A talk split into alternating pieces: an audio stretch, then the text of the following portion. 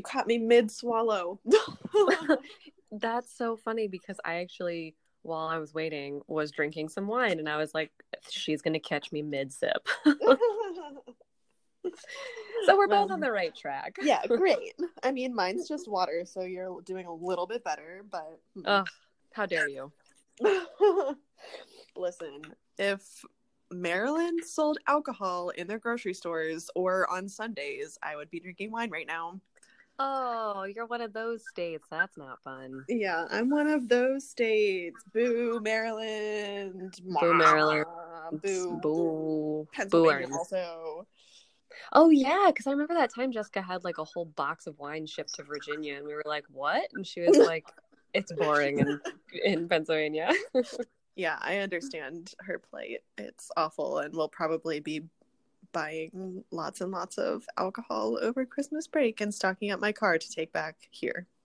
I don't understand that play because California is great. Yeah, well. also, excuse me while I wrinkle my bag for a second. I bought a bunch of leggings from Forever 21. Ooh, what are they made of, Julia? well, the ones I'm wearing now, glad you asked, are velvet. What? I mean, like fake velvet. Obviously, they're for, from Forever 21. But You fancy bitch. yeah, I feel like a fancy bitch right now. I'm wearing the velvet ones, but I had to rip into. I also bought.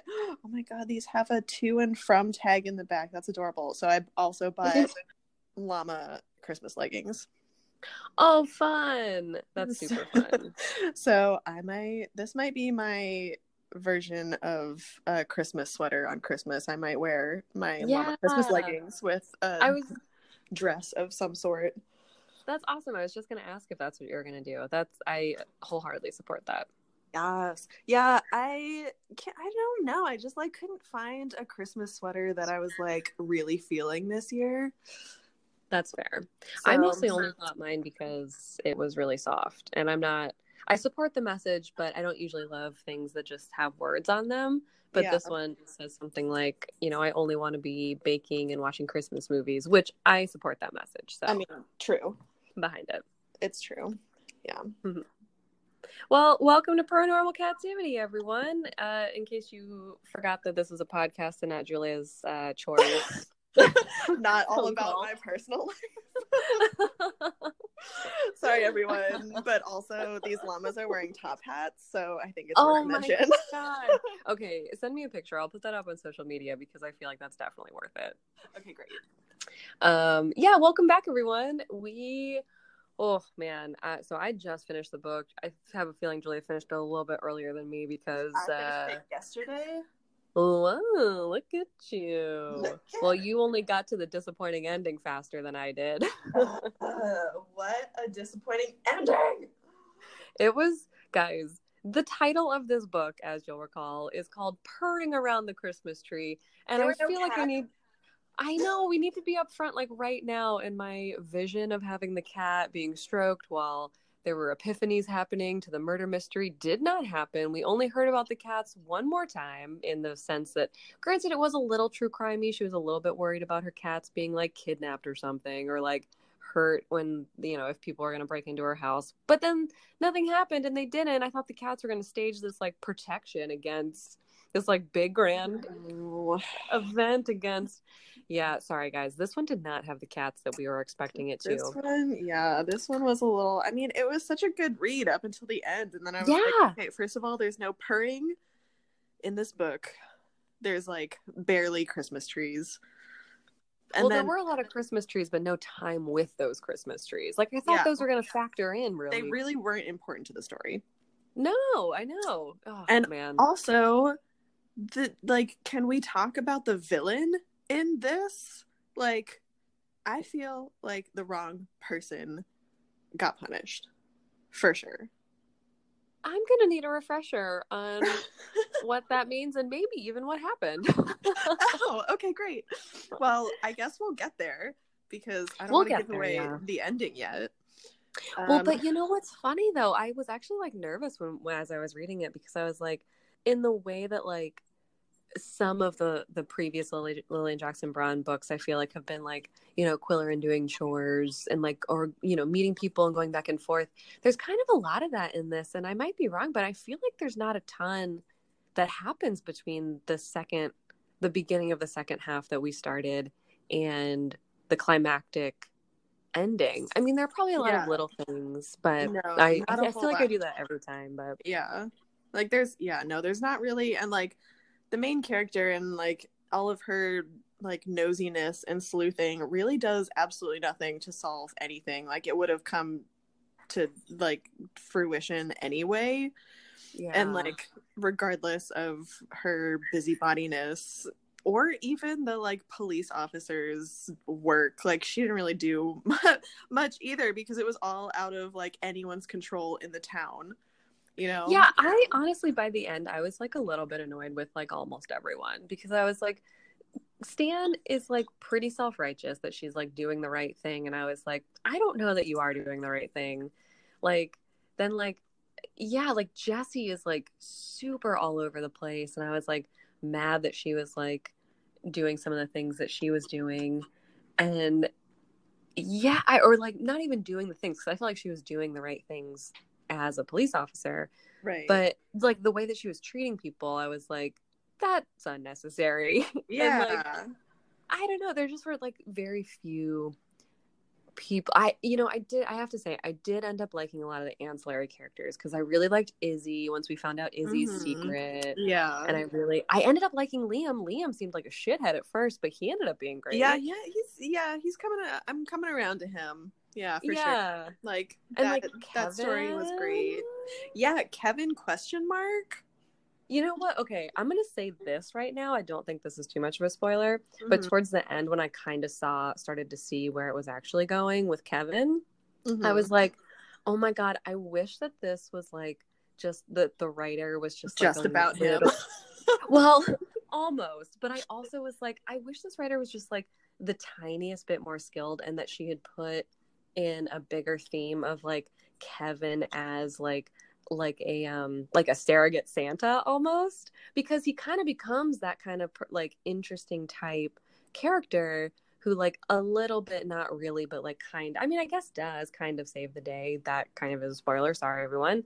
Yeah. But I, and he kind of seemed like an older guy with a beard and like a cap and i was like there's so much you can do there because you already have santa themes. Like i just Right. want you to like play that out as like he's like this like little criminal good guy santa hmm so um yeah that was my you know little ranty rant about that but yeah maybe we should start so should we get into it around um the, the purchasing of the christmas tree yes that the doesn't purchasing of matter the Christmas tree.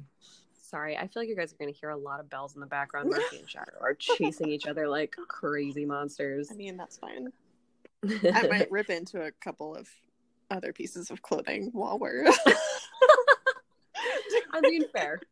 This is real life I'll. I'll try not to wrinkle too much i just can't control myself i'm so excited i have two other velvet dresses oh my god, are you going to wear a velvet dress on? T- I challenge you to wear velvet dress on top of velvet tights or don't velvet think leggings. i won't I don't. I don't think you won't. I don't think it'll be much of a challenge. velvet everything i just need like a velvet coat and like top hat to go with it oh my fucking god. and then i'll be willy wonka yeah, you won't be Julia anymore. You will be like, you will just transform into cartoon immediately. it's just listen velvet's in right now and it's super soft and comfortable and they use the stretchy kind because no one likes real velvet it is, yeah, it is true. It is true. It's very comfy. And It's it's, great. like kind of a mind trip for me, honestly, that it's back in style because it was such a it. It's a funny It's thing. of, very like, much a 90s 90s thing. Yeah. yeah and like scrunchies and things like that are back, which like I'm not saying I'm not into. It just has that like little twinge for me of like is that cool? Ugh. Is that okay again? Can I start I posting my know. pictures from middle school? Yeah. I did see someone tweet the other day about like um oh my god, I think it was someone no, I'm not going to say. I thought it was Angela from the office, but I could be wrong. But someone recently um was retweeting a tweet that was, you know, someone had initially been like, you know, some article or whatever that was like like flare bottoms are coming back in style and whoever it was had retweeted it been like not if I have anything to fucking say about it. like, all right, fair. Oh. Anything that I am not really into not ready for bell or not bell bottoms, but you know the flared bottoms to come back. Yeah, I don't think I want the flared bottoms to come back. They're hard to stick into boots, and I wear a lot of Mhm. boots. I know, me too. Yeah, the skinny jean is too cute with, or even like a boot cut or something with with a boot. Mm-hmm. Mm-hmm. It's just too cute. Yeah, it's too cute. It's too cute, but that's why I'm kind of a fan of the velvet. 'cause I can wear like a cute little velvet dress with some velvet leggings and wear my boots with them. That's true. Yeah. that's true. I'm not going to judge the amount of velvet that you wear. Yeah, I'm gonna be wearing a lot. which I do feel like is pretty on par with Cozy Mysteries because that kind of goes with the like definitely with the Christmas vibe, but also with like the small town vibe, with the you know I don't know I feel like it fits. All right, great. I'll take it. so where we left off, uh, Stan, our main character, the dog and cat bakery owner, is on her way with her. Well, I think like the next day was going to go get her Christmas tree and we were excited because that was like maybe the namesake of the actual um uh, uh book we're like oh Jokes on us. per around yeah but she did go and so if you'll remember one of the last things from the last chapter before um we stopped reading last time stan had had a confrontation with jesse our resident small town cop who also happens to be stan's like soon to be well they're not engaged but uh her she's basically a part of her boyfriend's family the mcgees and jesse mcgee is um uh sorry stan's boyfriend's sister. So basically like within her like extended family stan's extended family so she had had like a little run-in with jesse because jesse was going to confront lester of the christmas tree farm because Lester is under suspicion for the death of Santa, aka Harold Dewey, Dun dun dun. who, as we'll remember too, no one really thought that Harold was going to be Santa because it was supposed to be Seamus, the What? Irish rogue from uh, who lives in Ireland most of his most of his time, but comes over to Frog Ledge during holidays, mostly Christmas time, Mhm. and uh, but and Seamus- summers. and Summers, that's right. He comes during the summer too. But Seamus has disappeared without a trace, along with Ray, a very staple, sound husband of the town. That's like literally all we know about him, really, is Yeah. that he like And that's is a solid we- husband and takes care of alpacas. yeah, that's and that's all we will ever know about him. In case anyone wants the backstory on Ray, we don't get one. it's true, but we do find out what happened to him. We do. so that at least we have coming down the line. We have closure in that realm. yeah, we have closure in the Ray department. the Ray and Cher saga. Char, Char. Oh my god. how dare you? yeah. It's an A. It's an A, everyone. It's an A. C H A R. Um, but yeah, so they are going. So they've had a little confrontation because um, Stan is mad at Jesse and is like, "You're not looking at all the possibilities here. I think Seamus was involved. Um, like, why would someone kill Harold Dewey, who is this sort of um, seasonal seasonal guy, kind of also like Seamus, but maybe a maybe potentially a little closer to homeless. They're not really sure." but he you know picks up seasonal work here and there and Um, they but- seem to have in in my mind they seem to have like very similar life stories and personalities but Seamus has been like incredibly lucky in his like yeah that's a mm, good way to put mm, it. terribleness whereas Harold has been very unfortunate and reaped reaped the consequences of I guess being a little like flighty and unreliable. It is true yeah. Seamus is painted very much as like like a kind of a bumbling like happy-go-lucky type guy that right doesn't always 100% reap the consequences of like the crazy choices he makes. Yeah, he literally reaped no consequences in this book. Yeah, Zero. He really didn't. Although, I mean, we're kind of led to believe that. Never mind. I will wait on that. Okay. I mean, we're led to believe that he did make maybe a decent choice towards the end, but like, Anyway. Uh, yeah. well, I know. I'm with you. I understand. Yeah. I'm just saying from the book's perspective. I mean, I yeah, they like wrapped it up and whatever, but I'm unhappy about it. we'll get there. We'll get there. we'll get there. yeah you want you want it known um yeah so okay so they've had this conversation stan and, and jesse because jesse's like listen look at people who might be mad at Seamus, not harold but jesse is still investigating as we kind of talked about last time like she has to go down all the avenues as a police officer of like harold was the one who was actually killed so she has to look into people who would be you know mad or have a, an agenda against harold so Lester, the Christmas tree farmer, comes up because uh, Harold would do seasonal work for Lester, and there was kind of a rumor going around that Lester was mad at Harold.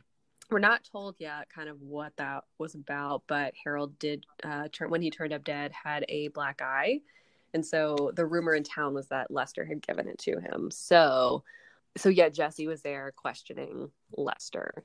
Um, and so then pretty quickly, like right after that, Les, uh, not Lester, Stan goes with her family to pick up a Christmas tree and of course has the perfect opportunity to talk to Lester. Like shake him down a little bit, but also be like, I heard that Jesse came to talk to you. Like Stan always plays this like funny middle card of like, like, oh, how are you doing? And then like shakes people down after that. It's like she like she's a little bit manipulative. Yeah. Like she kind of gains people's trust and then is like, oh, but tell me all the information. And Lester kind of to his credit, he's like, "That's not your business," but he does tell her stuff, and then he gives her a free tree. Which is very nice. It's very confusing because she's It like was. she was being like a little bit of an asshole about it because yeah, I think like I get that she doesn't want Lester or like anyone innocent of this crime to be like to have their reputation dragged through the mud for it. But at the same time, like she's not really being helpful and there's nothing she can do about it. there's And truly nothing she could do about it. yeah, and so I think Lester was kind of like, why are you here other than like you're being a busybody? Like I think he kind of like calls her out for it a little bit and she's like, "Well, no, I just want to like make sure everyone's and he's like, "But eh, it's not your thing."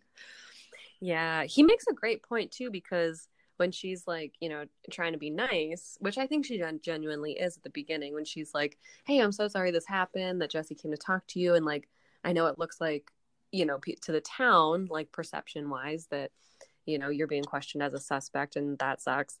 And he's like, "Yeah, I'm surprised it didn't affect my business. I'm really glad about that." But he also was like, "I also think that a lot of people are here tonight to like because they're fucking curious." And she's like, "Oh yeah, that's awful." And then like ask him all these Yeah, fucking and, questions, and, I'm like- like, "You're doing it. You are. You're doing the literally thing. that." Yeah, You're doing the thing everyone hates. Yeah, that he like literally just told you that you're doing. Yeah, so it's really funny. She like, you know, it's different. It's funny because Qwilleran is like in somehow in like a different like toes that line a little bit easier in my mind. Like maybe it's because he's a journalist and maybe because he like doesn't have such a strained relationship with the police. Like I don't know what it is, but like his the reasons that he investigates. Like I know we've called him a busybody too because he kind of is also. I mean, he totally is. But it also like, yeah, I think in Qwilleran's case, you don't get the other side of it of like, no, someone else is going to take care of this in yeah, the yeah. proper way. I think with Quillerin, it's like he genuinely seems like the only person who's like looking into anything at any given time. Yeah, I agree. Which is like, I wonder if that's part of the setup because I know that the um, I remember the police chief in Pickax is like older, and they set that up really well with Ruth, the daughter, because she's kind of like, oh, he's like so old. So like, I wonder if there's like maybe it's like playing a little bit on that that like this one cop is like can't really change his thinking, and so Qwilleran like you see it more of like, oh, Qwilleran's just helping. Yeah, I don't know because there's definitely something here where Stan, I see Stan as more of a busybody and not necessarily super helping the situation. Whereas you're right, Yeah. Qwilleran it seems like he's much more doing work that no one else is doing, whereas right. Stan Well, is in the I mean- middle of a bunch of people. Quillen's also not like I feel like the things that he investigates aren't necessarily like super open investigations. They seem more cut and dry, like everyone kind of has their mind made up. Which like That's true. That's a good I- point too. I guess this one was kind of that way too, but it was like still very open in terms of like, you know, jesse was looking into something and kind of had her mind made up about it, but she was looking into like two or three different things because it's, it's still a fucking open investigation. like Right. no one knows anything yet. Yeah, that's very true. Yeah, that's a really good point. Um, well, either way, so she does get a little bit more information about Lester um, while she's getting her Christmas tree because she kind of talks to him about Harold and the rumor that uh, Lester had, you know, punched Harold. And he doesn't give away everything, but he does kind of go into a little bit more detail of like, yeah, he was just unreliable, and like, yeah, I I could get mad at him. And so she, Stan is left feeling like there's definitely something else there, but he doesn't seem like a murderer. Yeah. So we're like kind of left with that. And then what happens after that? There are like just so many mornings where she goes to the bakery, someone else, literally by the end, I was like, this lady does not ever work in her bakery. Like, I get that she's solving a murder too, but there's so many other people around her that are just like, oh, no problem at all. I'll just be Don't here anytime about you it. need me. I was like, this is a business. This is your business. Right? Yeah, like why is this murder taking precedent over a business that you're trying to like open? Shouldn't that be a thing? You're not even like probably breaking even yet. You need to be focused on your own life. Well, that was the part I like really broke with the relatability because I when she mentioned her um she casually at one point mentions her old PR job like high paying like expense account PR Right. job Yeah, and like sure. her mom's really like rich like really loaded too and I just was like oh you don't actually have any real stakes in this I don't think like I think it's like your life has no struggle. yeah yeah yeah you don't I don't relate anymore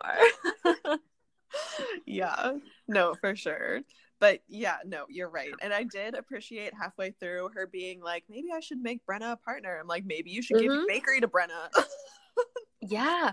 Well, for sure. Like she things come so easily to Stan. Like halfway through, we get really quickly. Actually, it might be one of the next things that happens. Um, so Stan does spend a morning. I mean, she spends at least part of her mornings every morning in the bakery, which I can't say I don't love. I fucking love every cookie sheet that goes in, every recipe at the end. There are fucking recipes at the I end of know. this, Oh, guys, and it's I saw that. amazing. that was a surprise, Ugh. and I was so excited about it. I was like, tuna treats, yes. I know. Guys, they have the actual recipes that Stan bakes for her dog and cat uh, patrons of her bakery. And it's truly so great. I like love it so much. Um, so yeah, that's it's like such a good like ambiance. It's really great. I just like didn't always love the setup of that. But pretty early on, like pretty like right after Stan it's a morning Stan is in her um in her bakery and uh, a woman from a very prestigious food magazine comes in Oh, and like yeah, yeah. That was kind of like blue. a little bit nonsensy. Like, didn't really have anything to do with Yeah. the, the the story, but it was very much a like, why, like, how? yeah. So how is this in the- happening, and how is it not happening to me? I know. Well, yeah, that's the thing of like not many people are offered this like a an opportunity like a glowing opportunity like that just out of the blue. So I guess in a previous book, um Stan had been for her bakery or her baking skills, her cat and dog food baking um, skills had been featured in this really big foodie magazine. And so the one of the editors of this magazine came to Stan out of the blue, un, unprompted, and like well, it wasn't basically- like totally unprompted. She was trying to come to the grand opening, but like missed it by a couple days. Oh, that's right. So Yeah, it was like right. a little bit of a, you know, reason, I guess, for her to come down from wherever the hell she was coming from. Yeah, I think it, it might have been Boston. It was like one of the big, it was like a bigger city, like New England city, somewhere around. Yeah, or maybe like New Haven. Maybe it was like Connecticut still. I don't know. Um, but yeah, offers her this opportunity, this like job to be basically a full time food writer, like cat and dog food writer for this foodie magazine with the intention of potentially starting an entire foodie cat and food or cat and dog food magazine on its own to stand like as a separate entity unto itself which I love too. I love it so much, but I'm also like, you were just given this. No one is just given things like this. That's crazy. Also, when is she gonna have time for that when she doesn't even have I time for too. her bakery? Well, which, if you'll remember, that is it's after that that she's like, maybe I should bring Brenna in as a partner. I'm like, you will flounder if Yeah, you don't. duh. Brenna is the only thing keeping you afloat. She's literally the only one who works there, like ninety. percent so true. So Brenna is um another one of Jake's sisters. So also Jesse's sister. Probably the most sensible, reliable, nicest person in this book. Oh, she's fucking great. Yeah, Brenna is the shit. Yeah. Yeah. Brenna. So every morning when um, Stan does go into the bakery, she has some some little new clue comes out. So like she'll talk to Brenna, and Brenna kind of throughout this half of the book kind of slowly divulges her. Um, pretty soon, actually, after the Christmas tree, um, Jake and Stan get into a fight about um, Uncle Seamus, who um, Jake is like pretty blindly supporting and just is like, no, he's not a bad guy. Like, Even he- though he's whatever a flaming racist. yeah, even though we come to find he's a super intense racist. Like, that's not great. But Brenna, meanwhile, like, kind of different mornings, sort of divulges to Stan, like, yeah, I'm really suspicious that he's missing because he's involved in something shady. And, like, yeah, Jake kind of follows him blind not like follows him because he's never gotten involved in like any business venture with him but kind of believes in him in a way that he shouldn't because he's super shady and so th- at that point after this fight stan is kind of like oh thank god someone else is like not really because the fight starts when stan goes to jake and is like hey maybe your uncle had something to do with this murder and jake is like can't even hear it is like Absolutely bye. not. My uncle's great. How could you ever think that he was a bad person? And Yeah. She's like, but maybe it's the facts. And he's like, no, you think he's a bad person. And then storms off. Yeah. It's a pretty weird fight. And then they don't really talk about it afterwards. They have like a couple little moments where like one of them's trying to be affectionate. Like Jake then is like reaching out to her a little bit to try to be affectionate. And then she's trying to like do that back. But there's never like a follow up conversation ever of like, hey, let's resolve this Let's conflict that we had. This. Maybe you should stop believing in your horrible racist uncle because he's, I mean, he never like admits that he's wrong about his horrible racist uncle. No, it's true. He never does. Even at the at the end when that is proved to be the case. Yeah. Oh.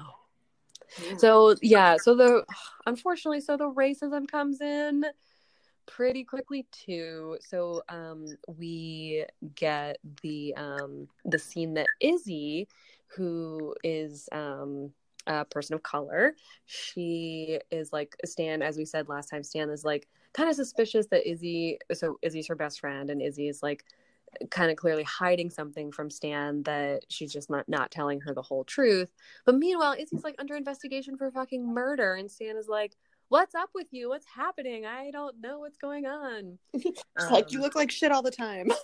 It's true. Yeah, apparently she was like sneaking around and like tired all the time, and like seem. And she used the um, last episode we mentioned. She used the uh, the excuse that her dog was sick, and I was like, I don't buy it. Yeah. don't I mean, to be it. fair, she does seem very suspicious for a while. And especially when we find out that she had like a kind of a run in with Harold like a few years before or like That's a true. certain amount of time before.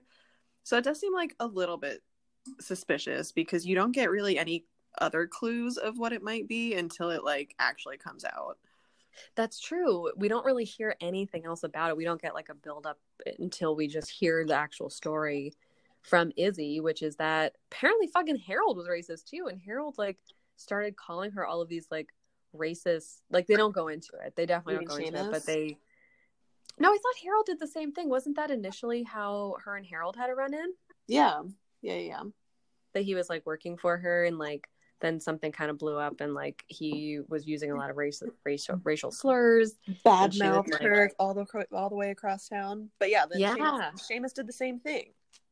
Well, yeah, that's right. And so we find that out a little bit later that like so the big secret that apparently Izzy was hiding was sort of a fun one, and it was that her and Liam had been hooking up slash are actually committed relationship. Hey. And uh, so Stan is like uh, just hands down thrilled and is like happy for them, and is like, "Why were you guys hiding this?" And then they tell the story that so Liam is Seamus's son, hmm and so then they The better looking son, by the way. What?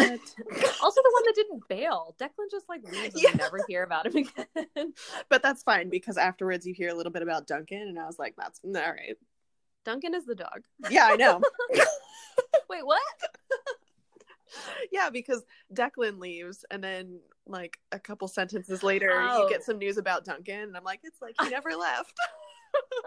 You're like, oh, I see. You're like, okay, well, only one of you can be in scene at one point. yeah, at a time. because their names are too confusing together for people. No, it's like very true. for people like me who can't learn names. Well, no, that's like a. They told us that in like writing classes at Emerson too. Of like, if you're gonna like have names that sound similar, like maybe a don't do that, but b if you're gonna do, don't have them like in similar places, and Yeah. that definitely did. But anyway, Yeah.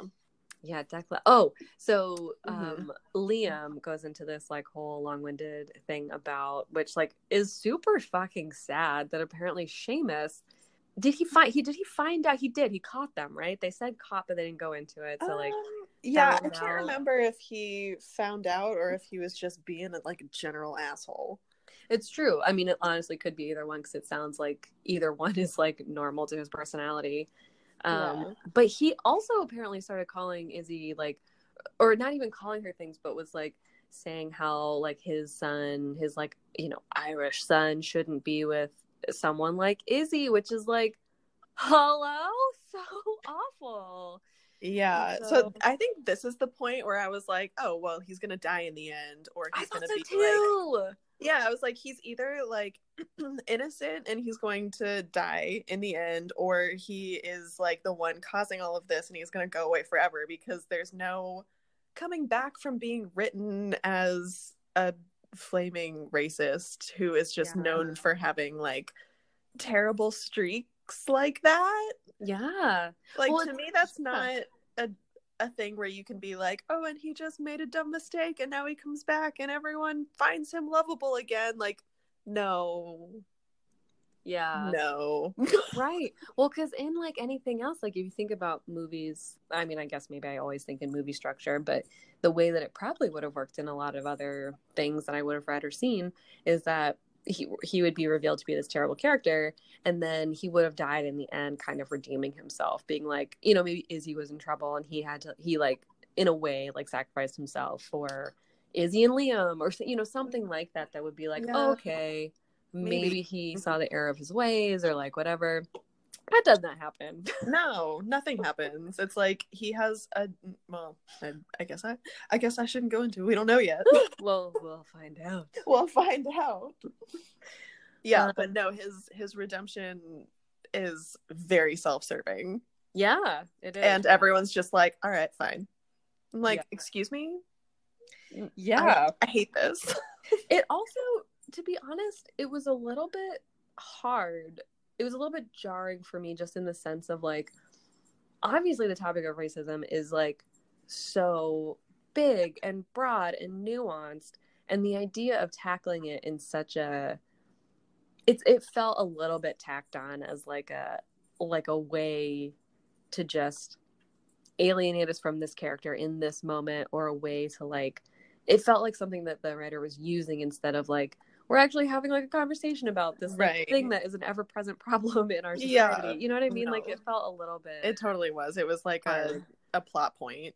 yeah to like an actual discussion about it because nothing happens with it. It's just Right. like, glossed over. yeah it's not there's not anything like brought into like a dialogue or any kind of you know anything about it yeah it's really for for me i was like this is not really a thoughtful invocation of this or a thoughtful like which obviously i'm told like if you want to have those kind like obviously we need to have conversations that's like a way forward but yeah it, in this way of you using it felt like a plot device you're right it felt like a way Mhm. to something else in a piece of writing Yeah.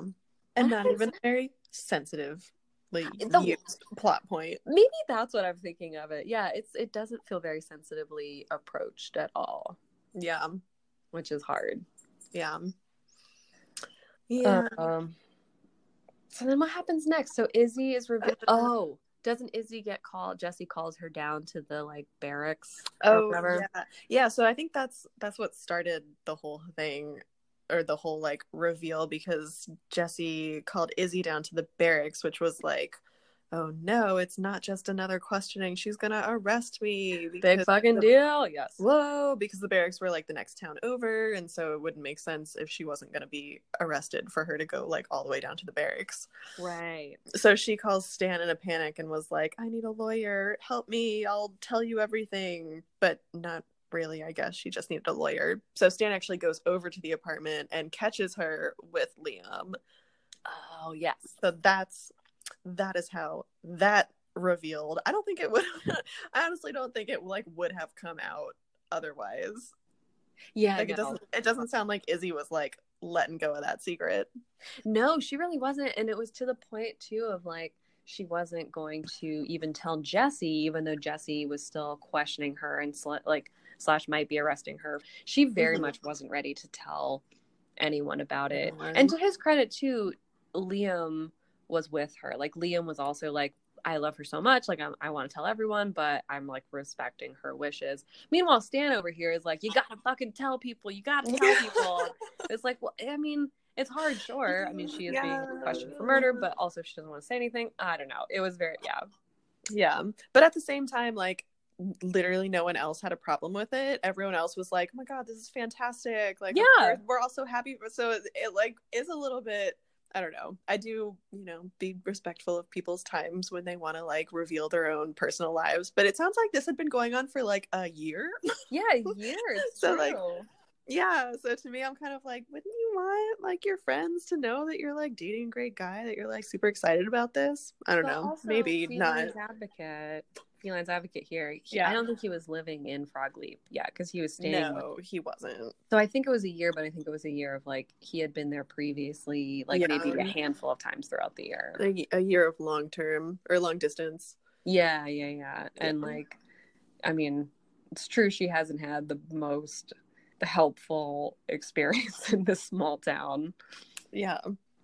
But we also get so around that time we also maybe a little bit later, but we also get the um the little tidbit that Lester oh, so basically that's the whole point of that whole reveal is that Liam is Izzy's alibi basically, Mm. but she doesn't want to admit it Yeah. because Well, they were basically like having sex. Probably not, but like, uh, yeah, they were like, they're yeah, they're kind of each other's alibi because Izzy is the only one who's like officially questioned by Jesse or like kind of under suspicion, but Liam was also seen kind of like milling al- around the That's right. library yeah, at the time because they had gotten their wires crossed and were supposed to meet there and then Izzy of course like sent that other girl whose name I will never know because we never meet her and she doesn't matter. But um to the story, she matters as a person. But good clarification. Good Yeah. clarification. um but yeah so he had been kind of a little bit under suspicion from stan who was like gathering all of this gossip together so i guess they're they're kind of like both clearing each other's names at this point Yeah, true.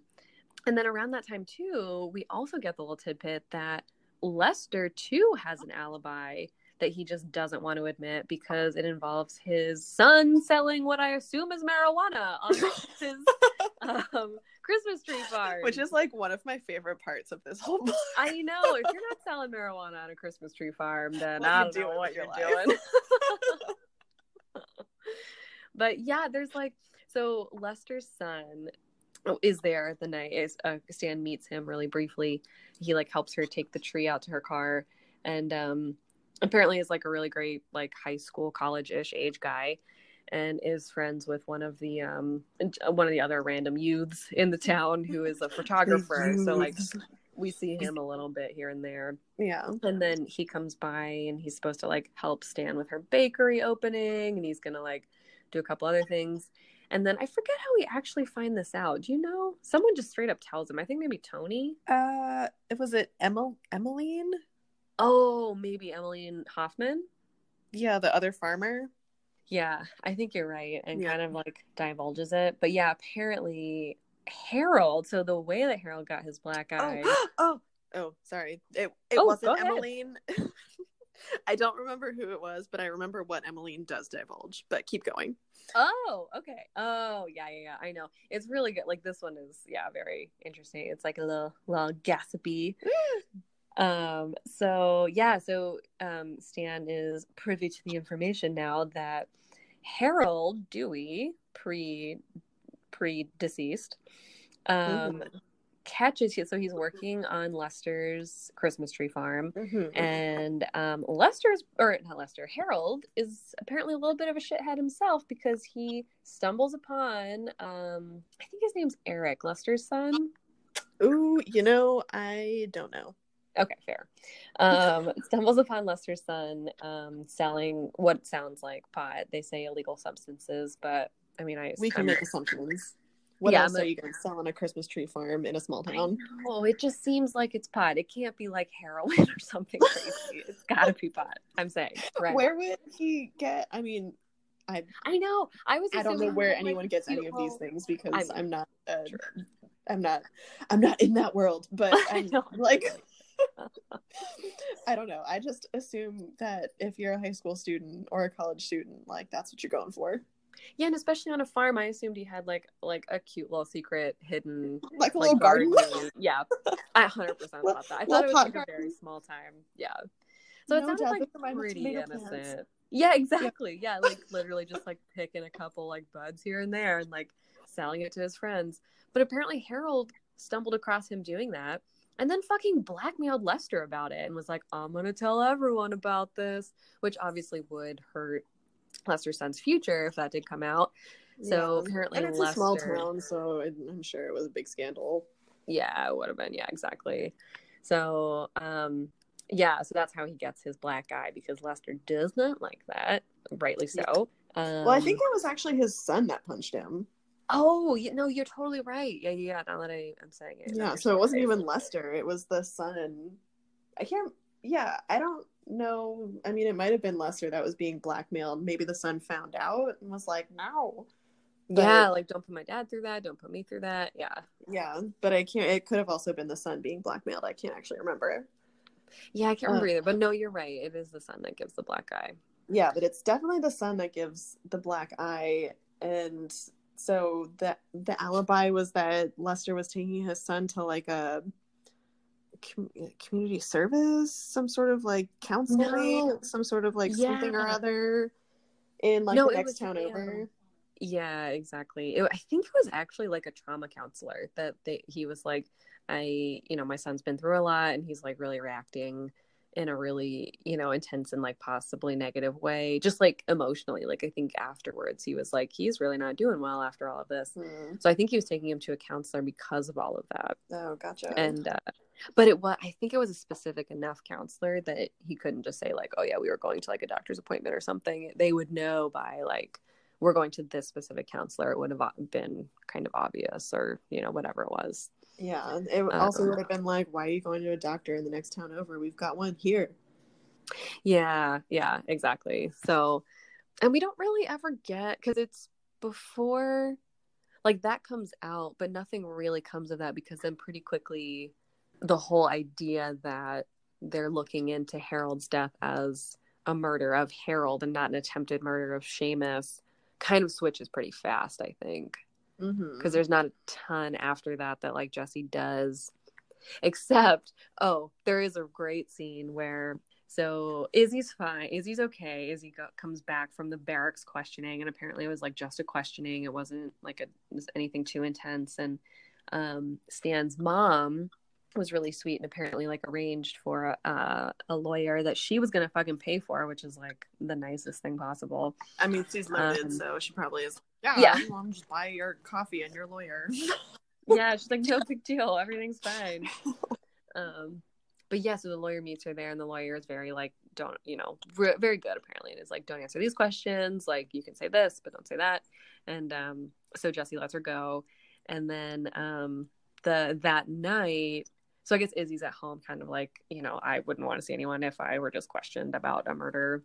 But then that night is the McGee, the big McGee family Christmas soiree, and um, they're doing it despite the fact that Seamus is still missing because most of the family is like, whatever, he's a shady character. He'll show up when he shows up. right. And He'll probably and, get, uh, ruin the party anyway. yeah, yeah, exactly. I might as well do this shit. So then Liam, so the party ends in um Shambles. Liam fucking but yeah, in total shambles. Because apparently so some of Seamus's old friends, um, including did we talk about Kevin in the last episode? Um, I cannot remember actually. Yeah, I can't remember either. Okay, so Kevin. So maybe to backtrack a little bit. So Kevin. Oh, we and we must have because he came and he told that whole story about the car oh blowing up. yeah, and but we might not. We might not have mentioned that like other friends Yeah. showed up. There's a whole second group of people claiming to be Seamus's friends who have showed up, who are like weirdly separate from Kevin, who also is there claiming to be Kevin or um Seamus's friend. Yeah, And and, like all from the same poker night, which is why like he, he Yeah. friends, but they're all claiming to be like the poker friends, and they were like, yeah, we just got worried, and so yeah, Stan was like, but why did one of you come? Was he more worried? Like, what's the deal with that? Yeah, also like why didn't you guys come together? Why are you never hanging out? Because like there are like four of them separately who are at Char's bed and breakfast, and then Kevin, who's at Stan's, and like they're kind of separate, and like the other guys came down like days after Kevin, and they're like, what is even happening? yeah, But apparently, all the friends come to the McGee Christmas party, um, and Kevin is kind of MIA. So Kevin has been like a little bit overstaying his welcome at Stan's, um, and but Kevin's not. but he also makes so they can't coffee really every morning, so it doesn't matter. That's true. He's a little bit of a Santa Claus in that. Yeah, a little bit magical. yeah, I I will say like as much as I was like, oh my god, this guy is overstaying his welcome, he was never an obnoxious character. Like I never No. was reading at any point like, oh my god, she needs to kick him out. I was like, oh yeah, it's it's that guy. I guess that's kind of like, you know, I'd probably want my couch back, but like he seems nice. And he's super conscientious because numerous times, like, you get the inner monologue of Stan being like, "Oh, I should just like reclaim my couch and kick this guy out. Like, he might be shady. Like, I don't know anything about him." Mhm. And then, like in the net, like that night, she gets home and he's like, "If I'm overstaying my welcome, I will leave at Yeah. any time. Like, you just let me know." And it's like, "Oh, all right, I right. mean, Yeah, you're making he's- coffee. He's doing okay. You're conscientious. Yeah, and he's not like hanging out in the house all day long, like eating her food. He's like going out and doing his own thing, and then also getting back at a reasonable hour because she doesn't want to give him a house key. So like he's he's being a pretty good guest. It is true. Yeah. Um, but apparently that night he wasn't around, which was a little bit shady. So Mhm. um, he doesn't get invited to the McGee Christmas party. So it's only Seamus's other friends who apparently are a little rowdy and also Also flaming have- racist. yeah, also flaming racist and also have similar opinions to Seamus. Yeah. And like, I don't know how it comes up, but all of a sudden, Liam has just fucking decked a guy, like laid him out. And um it kind of comes out like everyone's like, "Woo!" like communal room and gas. Yeah. And um then Liam is basically like just super mad and is like, tell everyone what you just said. Like, here's why I punched him. But Jesse is like immediately like, you're gonna be arrested, Liam. Like, I'm taking you to jail. And the other guy's like, yeah, press charges. And Jesse's like, do you want me to press charges? And then the guy's like, yeah, press charges. And everyone is like, you better not fucking press charges against your cousin who just punched a racist. Like that, you cannot do that. And so they kind of disappear, but it does turn out that they have like a little heart to heart, and Jesse like lets him go. Yeah. I mean he was Um, also like drunk at this point, so I feel like she probably just like stuck him in a drunk tank for a couple hours and was like, cool down and then go home. Probably. Yeah, exactly. But during that party, we also get Nora, who is Jake's mom slash Seamus's sister in law. And um, she also kind of similar to Brenna, sort of is at the point where she's like a little more loose lipped about Seamus and is like, yeah, I think this guy's like, I mean, he's family and we're Irish and like we put up with a- him. yeah, we're like all loyal. Like I think she literally says it like that. But she's like, yeah, he's like a thorn in my side and he just is like does whatever he wants without consequences and like I totally believe he's involved in shady shit. So Stan's like a little bit more vindicated than after her fight with Jake. And also now more suspicious of what actually happened. Yeah. So The- so the it I will say the mom was also like in that she was like, I know Jake has his opinions, but like he's a stubborn asshole, so like don't get let him get away with it. Yeah, Which that I feel like kind is great advice from a mother. Yeah, it was really great. Yeah, but it also was like, if he's a stubborn asshole, it's not my fault. Like, I don't need the I don't need the responsibility of like reining it, reining him in. Yeah. But it That's was great true. as a mom. That was like, But Yeah. it's also like I feel like that also probably felt pretty good to stand to be like, okay, so I'm not the only one that like deals with his stubbornness issues and I can probably be a little vindicated in like being an asshole back. that's true. Yeah, that's really true because she was feeling really bad about it, and Yeah, think she was feeling like questioning it. Yeah, I think she even at one point like in her inner monologue was like, "Oh, I feel really guilty for like pushing him to the point of feeling like he needs to lash out, but like also he shouldn't be lashing out." So maybe yeah, that too. yeah, exactly. So that was very, yeah, you're right. That was very vindicating on her part. Yeah. So then, yeah, what happens after that? Um so after that, I'm trying to think of like big plot points. We have the Emmeline reveal. Yeah. Oh, one of the other I, that party. What ha what um because they don't stay much longer after that. Isn't it that party where? Oh, um, it's the yeah, the break-in. yes, yeah. So uh Stan gets a notice, or like a phone call. I, I think it's a phone call that the Mhm. alarm in her uh at her bakery is going off. And so she's like, "Oh fuck!" So like Jake grabs their coats and they like run out, and they head to the store. And like meanwhile, I think they've called Jesse and sh- or no, no, no, Jesse doesn't show up because she's with Liam. Yeah, I think they they have the security people call the police and send a squad car over. Oh yeah, because Lou, the sec- the other guy, the, her Jesse's partner, Lou, the great, Lou. the great Lou, Great Lou. yeah, Lou shows up. Yeah, they get there and her place is just fucking trashed. Like the windows broken. Luckily, I guess the display cases haven't broken because that that was a really good detail. I thought because I was like that that was probably a known fact that this author like knew how much display cases cost and was like this would put her out of business. But like yeah. everything else was fine. Everything else was fine. Yeah, I know. And that, I mean, that custom display case did seem very like specific. So I'm sure it cost her quite a decent amount of money to get that in the shape of a cat and dog. Yeah, I keep forgetting that is actually the thing that it is. It's very interesting. Yeah. yeah, I'm really like I'm trying to picture it and I don't actually think that I can. Like I'm really not sure what a display case in the shape of a cat and dog would look like, but I'm very Yeah. sure it was expensive. No, I yes, I 100% agree to both of that.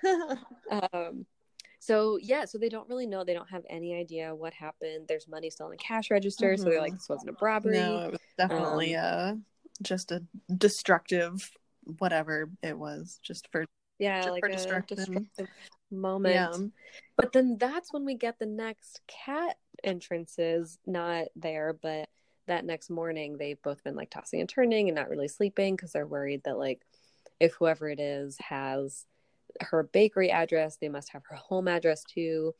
And so the next morning she wakes up and she's like, "Oh god, I just have so I have to go in and like this is like days before grand opening and like I have to go in and just like redo my entire store."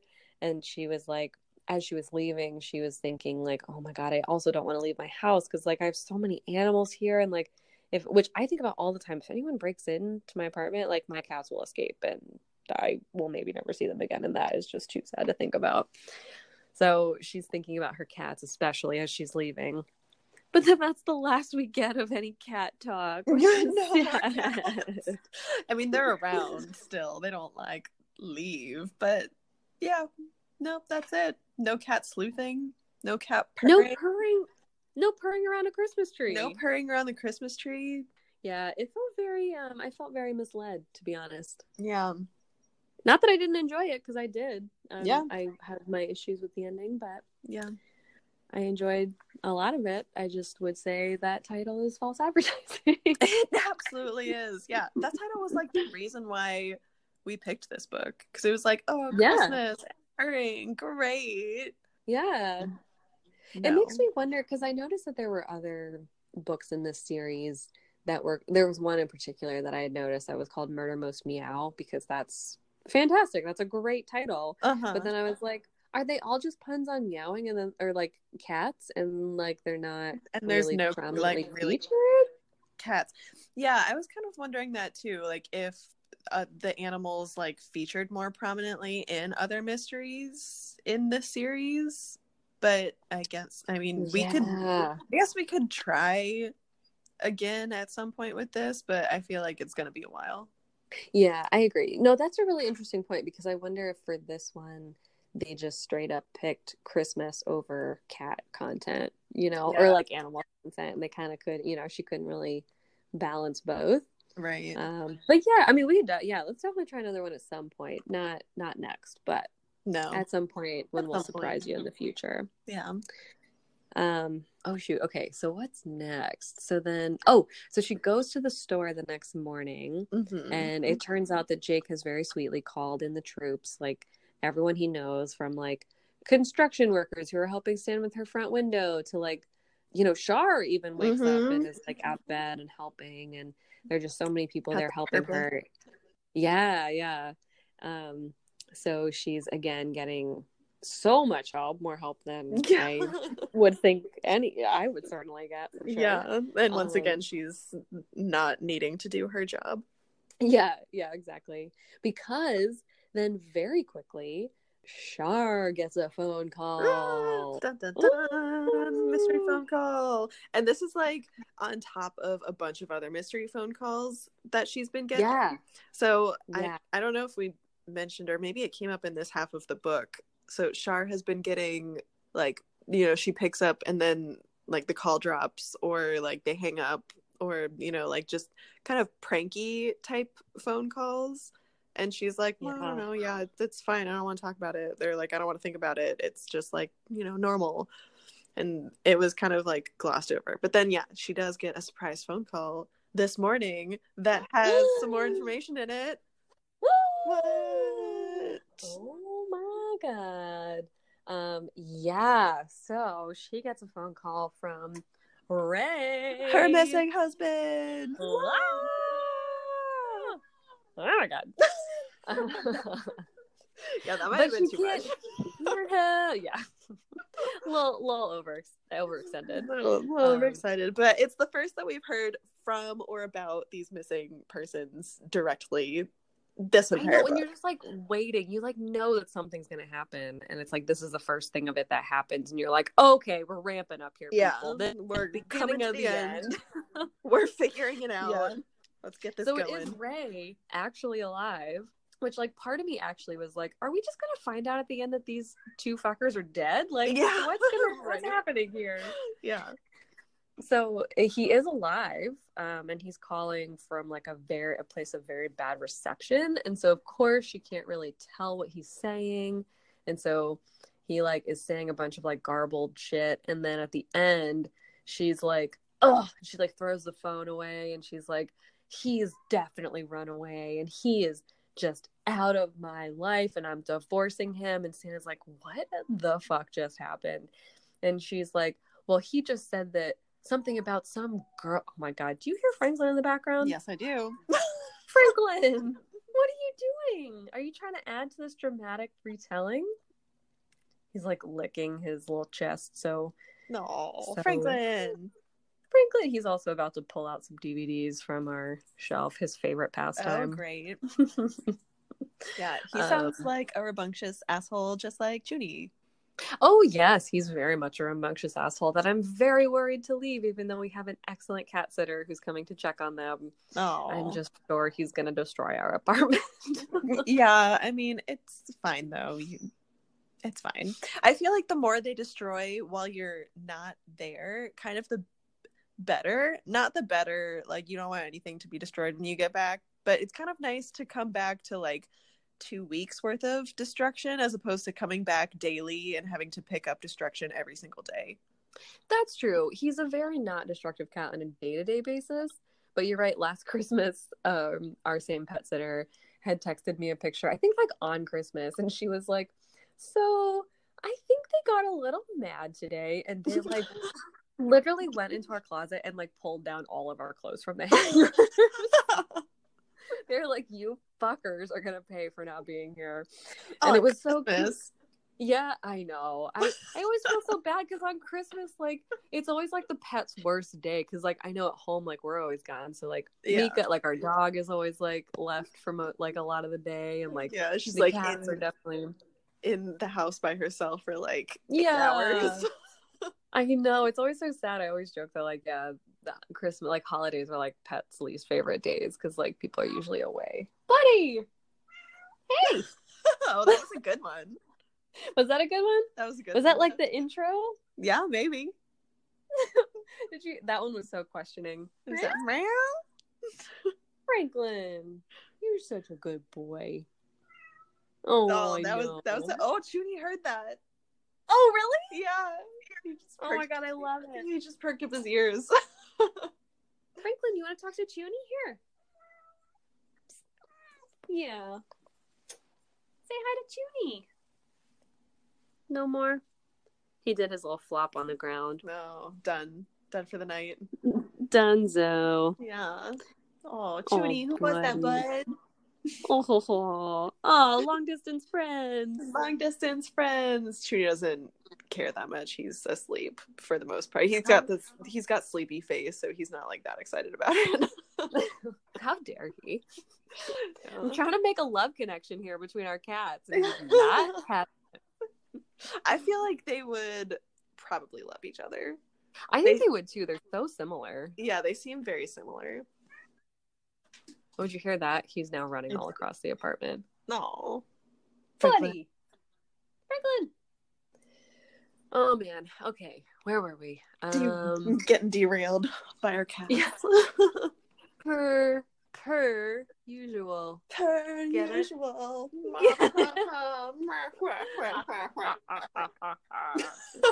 Oh god, we're obnoxious. Yeah.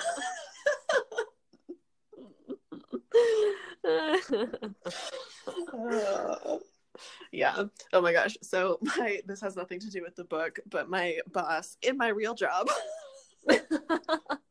uh, this is your real job. this Excuse is me. my real job.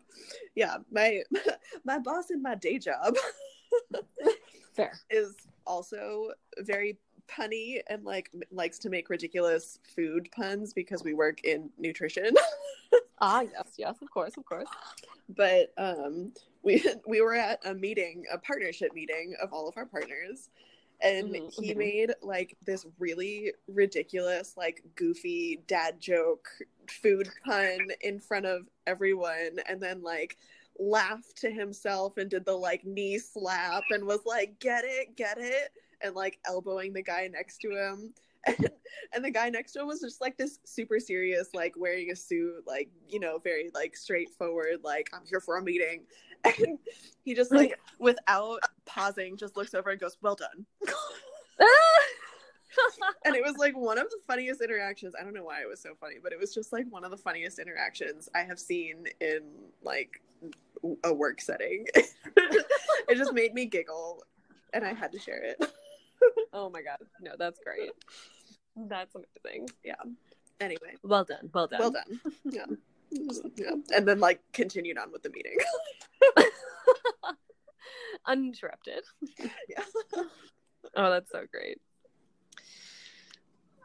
Buddy, so forlorn. Franklin. You having a day you know bud? I'm leaving? I think he knows I'm leaving tomorrow. oh you know? franklin. I'm so sorry. It's certainly not because John's gone. That's only Murphy. Yeah. yeah, Mushu also gets really stressed out when I start packing bags. Yeah, I mean, I think they definitely know. Like pets definitely know when you're about to leave and when they're about to be like bummed out. yeah, well, I think Mushu knows because every time I pack a bag, I take him with me. And Oh, so, fair. so every time I pack a bag, he's just like, "Oh shit, it's happening again. where are we going this time?" Oh no. Yeah. Oh, buddy. What are you doing with them this Christmas? Are you just are you leaving them? No, I'm bringing them home. Are you? Okay. Yeah, Awesome. I I mean I live two hours away, so it's not Mhm. that stressful to bring them home because it's just a two hour car ride. Oh, I wish I could bring you guys home. You guys Yeah. are just menaces. Yeah, yeah. I mean, all of my cats have also spent like, you know, a decent chunk of time back at back at the home front. So they, Yeah, they true. like. I mean, Mushu spent two years there. Junie's been there for like six months, so they know the ins and outs of the place. It's not like new or stressful for them. That's true, and they get to run around outside. I mean, not that Mushu likes that. Yeah, no, no, Mushu will not leave my room. He will be locked in my room the entire time because otherwise I will lose him. Chuni will run around outside and be a crazy madman, just running amok. Oh, Judy. June. Oh, buddy. My little guy. Oh, he's looking Aw. he's looking crazy faced. I think he's about to wake up. Oh, is he about to do a Franklin run amok around the apartment? He might do a, a Franklin running amok.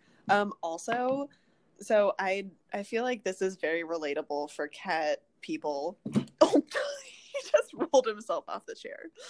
Oh, Um, Franklin does it too. yeah but i feel i feel like this is very relatable so i just bought him a very new exciting toy it's like a one of those balls that like self like you put batteries in it and it like self rolls around and like has a feather and it's like exciting and you're supposed to chase it and i have like oh, sure. yeah like other i have like other toys that i've like bought for them and like balls and like feather things and like all this stuff and what do you think Junie's favorite toy is right now Oh, um, I'm gonna guess not the thing. You spent a lot of time getting him.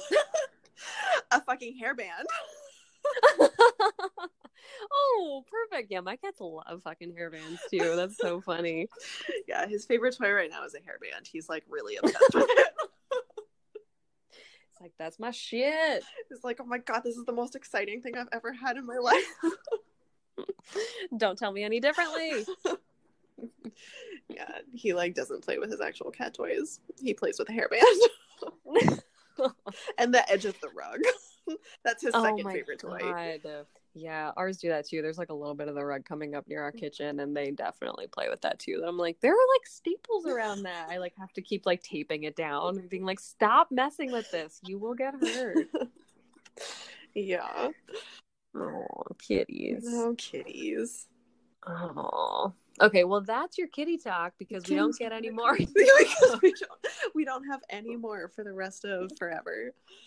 Uh, so yeah, so oh my god, what even so pretty quickly, like I feel like it kind of wraps up after this.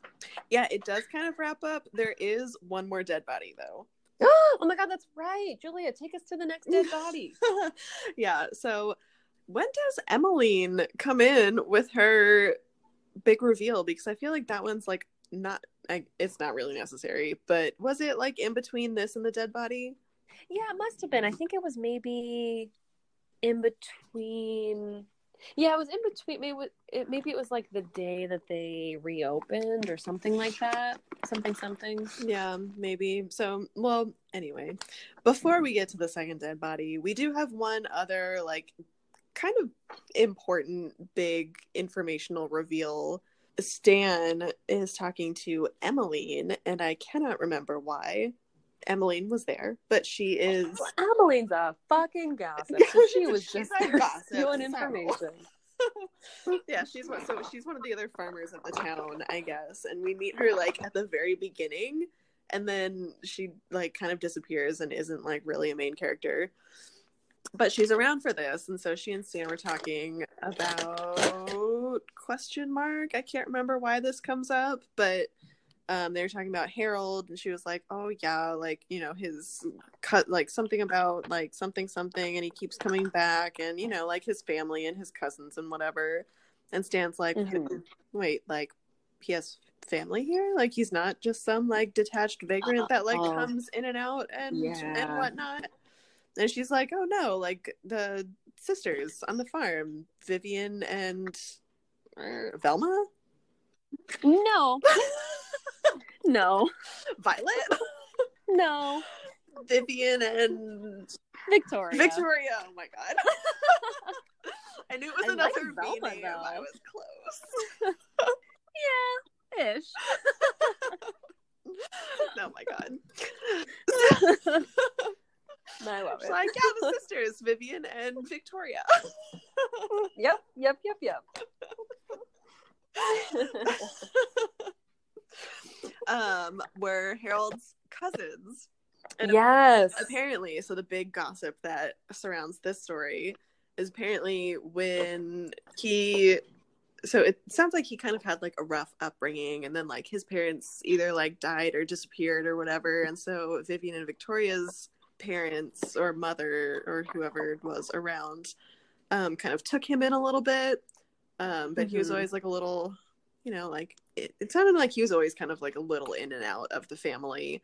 But um when the sisters parents died they left a third of the farm to him and him being an and kind of an asshole who didn't really care about the family business wanted to be bought out and they wanted to buy him out but didn't have enough money which is why they had to sell most of the farm to the um the construction people what are they called developers to the developers which is Yeah. why they're so upset and fighting Kyle's restaurant because they didn't want to sell the farm, which is a little sad. They didn't want to sell their farm, but they did have to Yeah. in order to keep the house, um, which is apparently also kind of in disrepair. And it just like seems like kind of a degrading situation. Like it is Yeah. kind of just a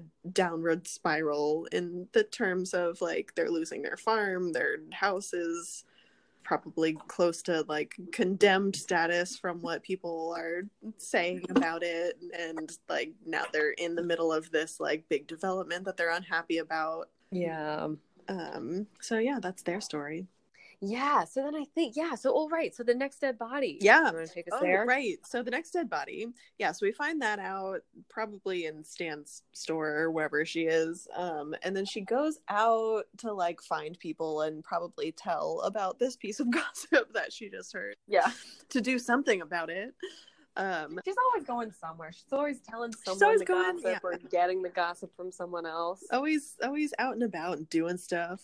But yeah, so she's not, surprisingly enough not around to see who closed her store or if if it even closed. Correct.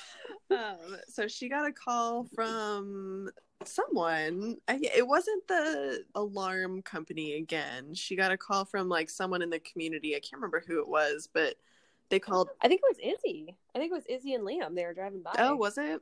Yeah, yeah. that could be right. I honestly forget who. Um, but yeah, so she gets a call from Izzy and Liam, just being like, "Hey, is is like is Brenna still in your store? Is it closed? Like it should be closed now, right? Like because the lights are still on." And Stan's like, "Oh shit." I know because it was literally the night before. She was like, "I just yeah, got fucking like, I into." just fixed my. God damn I it! just fixed my place. Like so, she Mhm. she calls Jesse first, I think, and then maybe Jake, and she she calls a couple people. Yeah. I think just Jesse and Jake show up. Um, but they all meet there and they're kind of like they go in, like the door like everything's looks closed down, like the lights are off and everything's locked, like no broken no signs of like breaking and entering. Um, so they were like, well, it's probably just like, you know, Brenna was here late and like whatever. So they kind of like Yeah. go in and poke around and like look and see and um, everything looks fine and then they open up the back door and are like oh there's a dead body out here. You're like, wait a minute, Hang on a second. This doesn't seem right. So it this doesn't track. yeah. Hmm.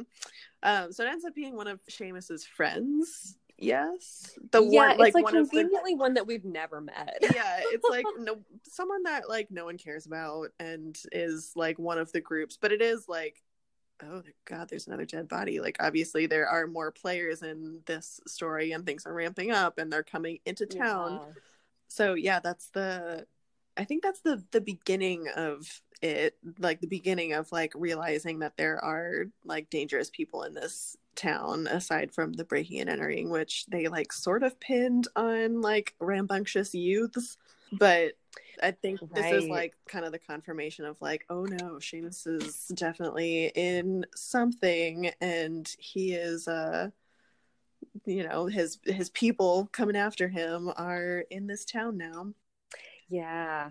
Yeah. And then I think it's pretty quickly after that, isn't it? That it kind of wraps up. you know what we missed though Uh oh. I feel like it's always around here that we miss something, that I miss something, that I'm like, oh, it's done. And you're like, no, no, no. Well, I don't know if this like had any any like discoveries, I guess, but the we had a talk on the Book of Kells.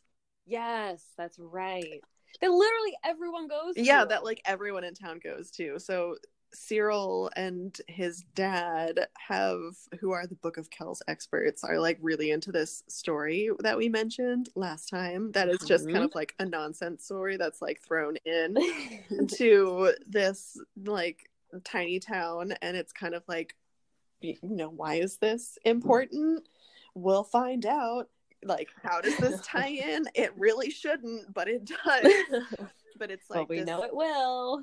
yeah because otherwise why is it mentioned um yeah. but yeah so it's th- a story from ireland um this like big famous historic book some religious book of some sort i think Yeah, so it's actually I don't I meant to look up and see if this is a real thing. I think it's a real thing.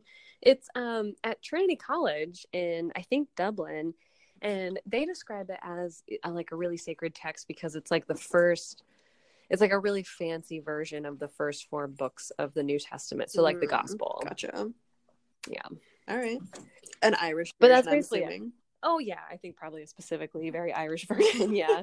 That's what I would assume. yeah but it's like big and famous and i'm assuming heavy because it's part of the bible and like old and like very valuable um, yeah yeah and they say right they say really right big and hard to move and you know things like that too yeah yeah um but so it's been stolen for the for the first time i think it had been attempted to be stolen like many many years ago but this is the first time that it's been successfully stolen um, yeah from its spot in ireland and Mhm. um, has been missing. And so Cyril's dad had written a news article on it um, or a story on the Book of Kells like years and years ago in like his prime um, as a reporter. And so Cyril has kind of a, a special interest in the story and has been reporting on it and giving updates to the town. So he has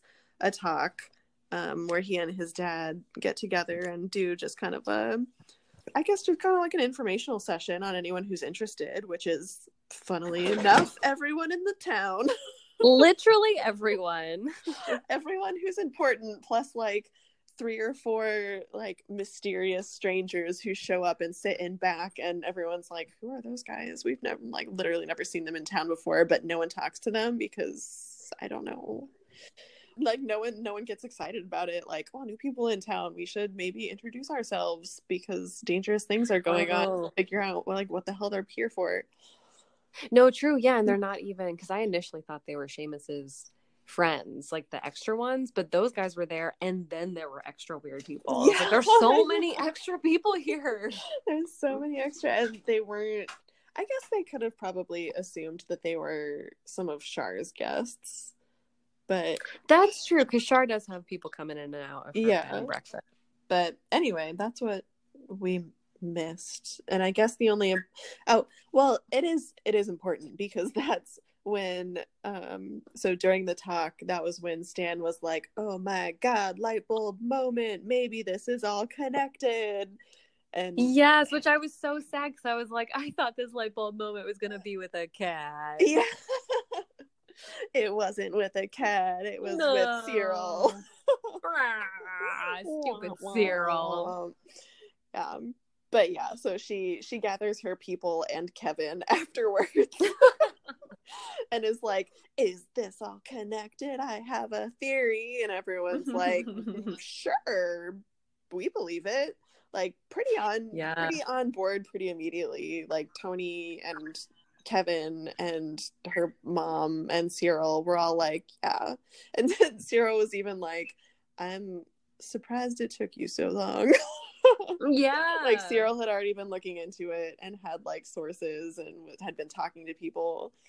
Um but yeah. yeah like everyone was like like separately investigating it because Tony too as mayor like kind of suspected and knew like way more about Seamus than than Stan knew too. And so mm-hmm. it was like mm-hmm. it was a really funny moment because it was like we've been with Stan investigating under the assumption that like no one else is doing anything and she's doing all of this work like because no one else is like thinking in this direction and all of a sudden it's like no there were like three separate books yeah. of this going on and like yeah, everyone like... else except Jesse thought this. yeah, it's like everyone is just like she's coming out with these theories and everyone's like, yeah, we're already there. yeah, yeah, they're like, yeah, yeah, we know. And she's yeah. like, oh, like, yeah. And Cyril's like, yeah, I just need to like confirm a couple things, and then I can come come out with the story. And Tony's like, yeah, I'm already like, I have all of these facts, and I've been looking into this stuff. And I, I think it was that moment that Stan was like, I, I need to give these people more credit. yeah, true. And I, I'm realizing now we didn't get the end of that from Cyril, so Cyril must have known more than Stan because he must have known like Jesse because that's like right before the climax, right? Yeah, it it is, and I kind of got the impression that, and now that I'm thinking back, like I didn't think it at the time, but now that I'm thinking back to like the conversations that Stan and Cyril had about his sources and kind of what was going on, I kind of feel like Cyril was like in with Kevin and like that was his source not like in oh oh oh source yeah okay. I was like yeah. is he a thief too? No i don't know i don't think he was in in that way but i think he like figured out who kevin was really early and was like hey can i get all of, of this information from you? And kevin was like yeah sure i'll talk about it. In that case cyril's an asshole because then he let a known criminal stay in stan's house. Yeah but like a nice one that's true. A very Robin Hoodie one. Yeah, uh, like if sorry, gonna... that was a spoiler because it was a spoiler. But we're gonna we're gonna get to it like right now though. Yeah, it is gonna happen right now. And I will say, like, if you're gonna let a criminal stay in your friend's house unknowingly, like, make sure that he's the good one and that like it's probably a good thing that he's there because there are also bad ones in town. Like I feel like that's the only scenario where it's acceptable. Well, that's true because that's his like whole tagline at the very end was "I'm a bad guy, but I'm the good kind of bad guy" or whatever it was. Yeah, which I kind of like. Yeah, I have to admit, I was very charmed, even though I yeah. was like more cats. Damn you and your catless books. oh man. So yeah, but, so yeah. then the next thing, like the big climax, is that oh my god, how does it even start? It all like kind of goes really fast. Did they get a call? Like so Stan was with Jesse. yeah, why was she with Jesse? Oh, oh. I can't remember. I think Jesse was at her place. Oh, she called Jesse because she realized she had never told Jesse.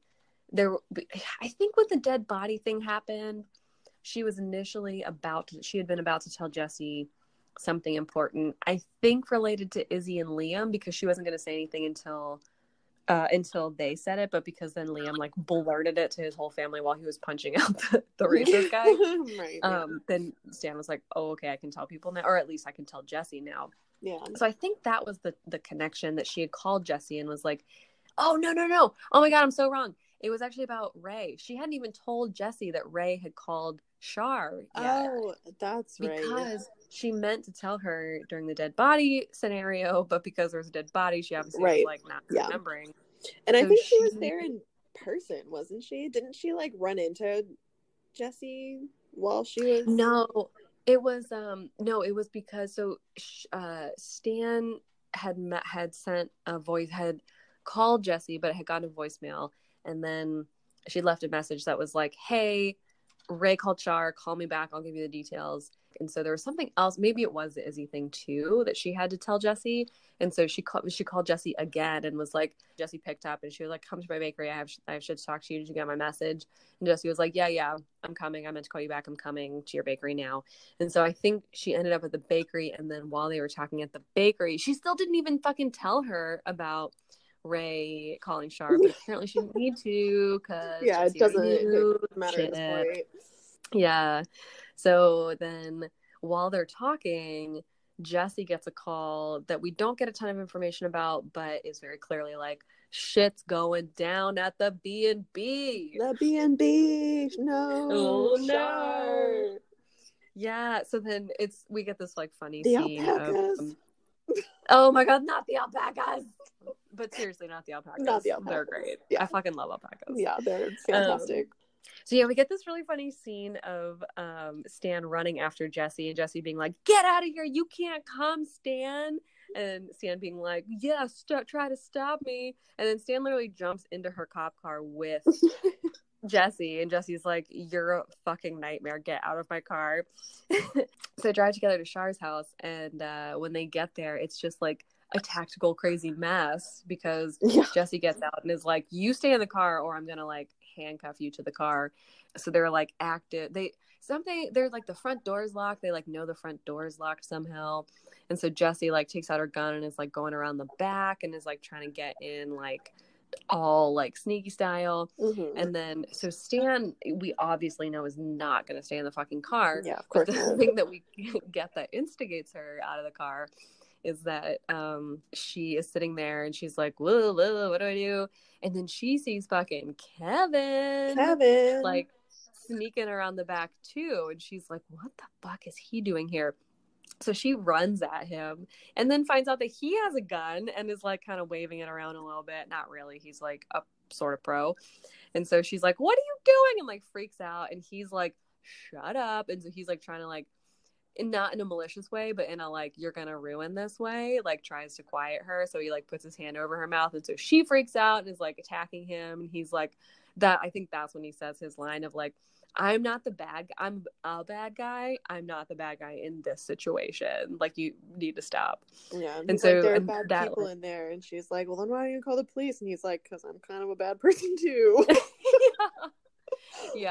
But he's like, I promise I like have good intentions for you. yeah, Um and like your friends. So uh, and he like convinces her that he is gonna like rectify whatever situation is happening in the house, which we still don't know yet. Which to be honest, like I think I would have liked to know at least a little bit of the stakes of what was happening in the house because apparently what was happening in the house was like a semi kidnapping situation. Like the creepy guys um, from, well, actually, we never knew. So it was the same creepy guys that had followed um, Stan that one Mhm. night. yeah, in the black sedan. And- Yeah, in the black sedan. So the black sedan, apparently, that's another red flag, is parked um, a little ways away um, down the street. And so, um, yeah, so they find out after the fact. So I basically what happens is like Stan is sort of standing outside, being like, "Oh God, okay." And so like Kevin goes into the house. He breaks a window, runs in. They hear some gunshots, some screams, and Stan's like, "Oh God, like what did I just like help happen?" And then we get afterwards the kind of playback of the fact that these two like like goon type guys had taken Char and was it Cyril? It was, Cyril, right? Cyril, Yeah, Yeah. Hostage basically. He had like tied them up and like kind of kidnapped them in their own like in the air in the B&B. And then um Kevin before Jesse could even get in cuz Jesse was still like kind of waiting for backup and like she was still gonna go in but she wasn't like going in as quickly as Kevin was and also didn't really know how dangerous the guys in there were or knew the situation. Kevin seemed to already know the situation. So Kevin just like ran in and shot dead the two kidnapper guys. And, and then uh, ran out. yeah, and then ran away. We don't see Kevin ever again. But Yep, bye, we bye learn- Kevin. yeah, bye Kevin. See ya, Robin Hood Santa of this book. Mobster. Um, because yeah, mobster guy. Because we learn so pretty quickly after that we get a couple just like you know wrap up conversations of um well, no. uh, after that, we get a car pulling up, like pretty immediately, oh right and who fucking pops out? Seamus and Ray. Well the ray was good because ray that was actually really sweet because he like obviously him and Char had like a teary reunion and like just like we're like oh my god and he was like i tried to call so many times which then that's why there were so many like calls and hangs up because they were so apparently i guess the whole backstory was that Seamus was involved in the theft of the book of kells It and sounded like he wasn't part of the thieving part. He was going to be a part of the like receiving end here in the states. yeah Um, but then he got cold feet and dragged right down with him. yeah yeah he basically got uncomfortable with what was happening and then apparently he had a friend in the fbi and he just went to the friend in the fbi and was like here's everything that's been happening Can we hang out in your tell basement, ya." basement for like three nights? Yeah and then they like hole up in a basement for a couple nights which is why they had such bad service which is why ray couldn't reach Char and when he did it was garbled and then he what even oh so then there were these other people that were after Seamus to try to basically to try because he had like I guess turned on them basically and I think he was Mhm. the one that they like did they think he had the book of Kells or did they were they just mad that he had like double crossed them basically I don't. Yeah, I'm kind of unclear as to why people were going after Seamus and his family at that point. But those were the people who were holding Cyril and Char hostage, and then so the people who brought Seamus and Ray back to town were the FBI, I guess, working on the case. which Yeah. then those were the weird guys from the library that Right. was But they had also called Jesse, and so she was in on the whole thing and like had the Yeah. information. And so they were like working on getting everything together when this kind of like kerfuffle happened at the B and B. yeah right because she knew that they were coming Mm-hmm.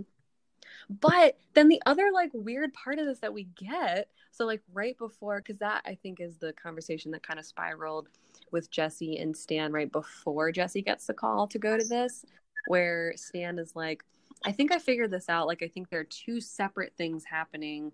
One, this whole Seamus and Book of Kells thing, and like they're like that's organized crime related, like nightmare that Seamus has instigated or been, you know, just been pulled into. Mm-hmm. And then, well, simultaneously, I think the other thing that's happening is that Harold's death was separate. And so she goes through all these people that she's just kind of casually accusing of like, she's like, well, first I thought it was this person, and then I thought it was this person because she thought it was Miss Viv at first, and then um, because she was like a jilted lover. And then I can't remember who else. There was someone else. She was like, I thought it was this person. Oh, Abby. She was like, I thought it Oh, was yeah. Abby because the business thing that like Seamus fucked up for her. Mhm. But then finally, she settles on, no, I think it was Miss Viv's sister, Victoria, slash Verna slash who is other- totally, in my opinion, absolutely right. Not that anyone should be right in killing anyone else, poisoning but someone. like poisoning someone. But at the same time, like she like this all of her problems would have been solved if she had like thought of this earlier and like poisoned the right person. That's true, but she did it like 35 years too late. Yeah. She did it very much too late and she also poisoned the wrong person. But it still would have been helpful if she had poisoned the wrong person like a few years earlier, probably. That's true. I mean, Yeah. that's also true. Yeah. I mean this so this is the part this is the part that I have a problem with. Do tell. Do tell. because I don't think Victoria is actually a villain here. I think Seamus and Harold are both assholes who have screwed everyone over and deserve their comeuppance. Maybe not poisoning, but um, their comeuppance came to this like poor old lady that's been screwed over her whole life by both of them. That's true. She was really screwed over by literally both of both them. of them her entire Yeah. life. And now she's well, gotten to the point where like no one's helping her in any way and she like including her sister, including her sister and so she's gotten to the point where she's like i've lost literally everything and if my sister leaves with this like dumbass of a guy this whole farm is going to go under and i don't know what i'm going to do so she resorts to mm-hmm. poison and she is the the one person in this entire book that gets a punishment I know it's so true. Yeah, because she's like, and they treat it very much as if she's like a serial killer. Because then Miss Viv, like the ending is that like Seamus decides to stay in the town to be with Miss Viv because Viv is like deciding she needs to be in Frog Ledge to like be around uh, Victoria for whatever happens, and just like the phrasing of it is very like not like woman who snapped, but like woman who is like a psychopath serial killer, and it's like. Uh, Right. Yeah. I'm not sure it was like that level of malevolence. Yeah, and also, like- that she poisoned someone. what a double punishment that like in the end this like absolutely terrible racist uncle is coming to live in a town to be close to the sister who wants to stay close to the sister who tried to kill him It's Like- true. It is like a really Twilight Zoney type. Like you did this thing to try to get this person out of your life, and now that person is closer than Yeah. ever to you. right It's like the glasses all over again, Julia. oh the glasses oh the bane of my existence I know everyone will. No one in our family will stop talking to Julia about the one Twilight Zone episode that the she truly hates so Twilight much. Zone I hate it so much, and I feel like this happens every single time. So this Twilight Zone episode like totally scarred me, and every time I mention the Twilight Zone, Dad is always like, "Oh my God, the Twilight Zone! Like, I it's so great! Like, blah blah blah blah blah." And I have this one episode taped. It's about the glasses, and I'm like, "Oh my God, please delete it! I don't." want to talk about it it's awful it's like the most tragic episode ever and I like tell you every single time that I hate the Twilight Zone because of it, and every single time it comes up, he's like, "Oh my god, the Twilight Zone! I have this episode for you." So wait, Julia, do you like the Twilight Zone though? Is that what I'm hearing? No, down here, take the Twilight Zone with you. I'm just trying to help. Yeah, Um, yeah. Oh God. Okay. So yeah. So it's truly like the worst punishment of, and like very ironic that like yeah she tries to. So the whole thing is that she's she has poisoned who she thought was Seamus, and ends up being Harold. Mhm. And then also right ends up being that both of those people have been like banes of her life. I would love to read a book like from her perspective to be like, how did she feel Right. after she realized that it was Harold and not Seamus? Because she couldn't have been too sad.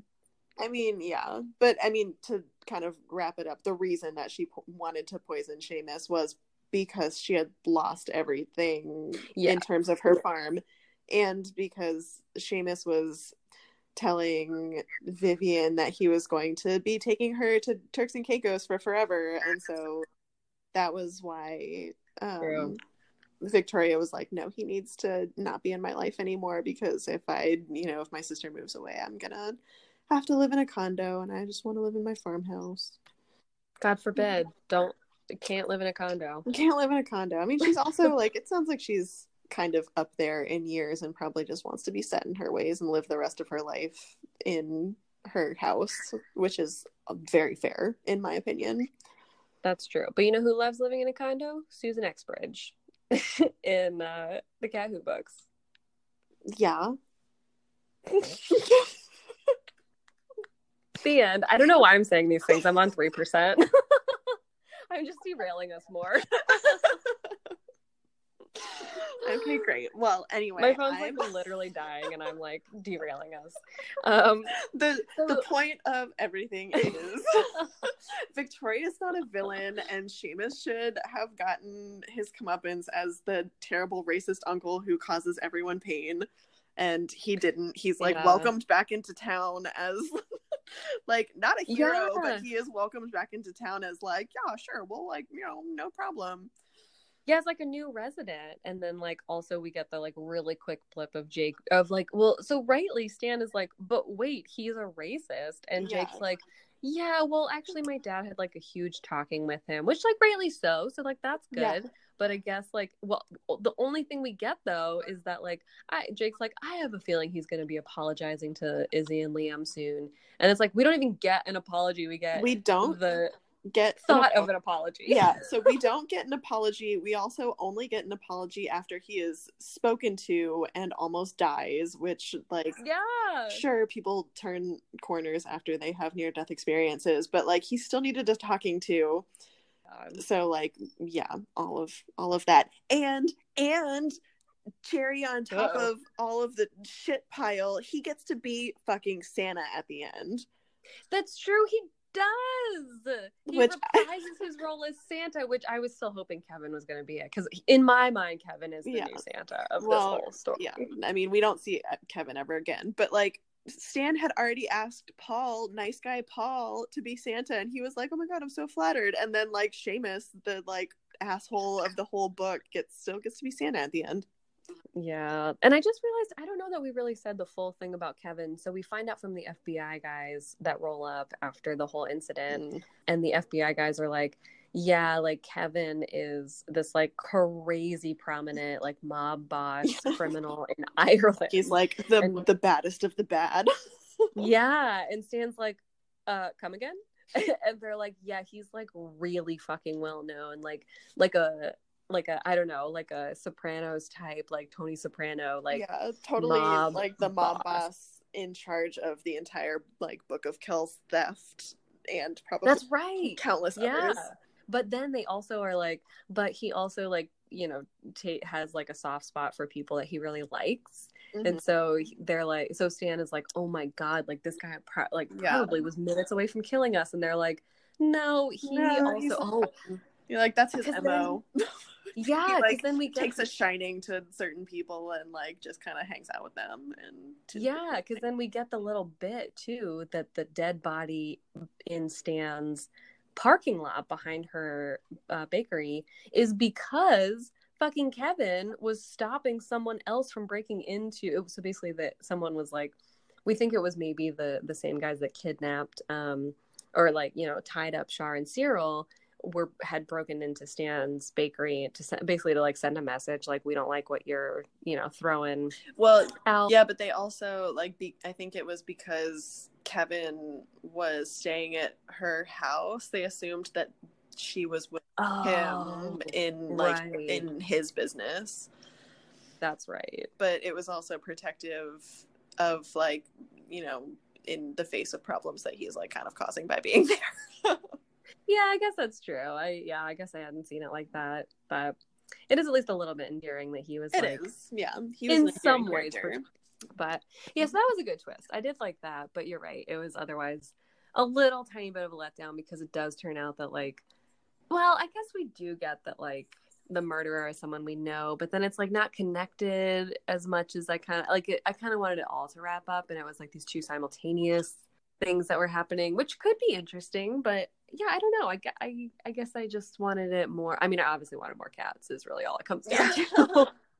it was not a cat mystery No, there was no purring around any Christmas tree. there was not Ugh, so we're so sorry about that, guys. But thanks for coming on us with that journey. It definitely was very Christmas heavy, which was the whole point in the beginning. So that's that was at least delivered for us for sure. That is true. Yeah, that was great.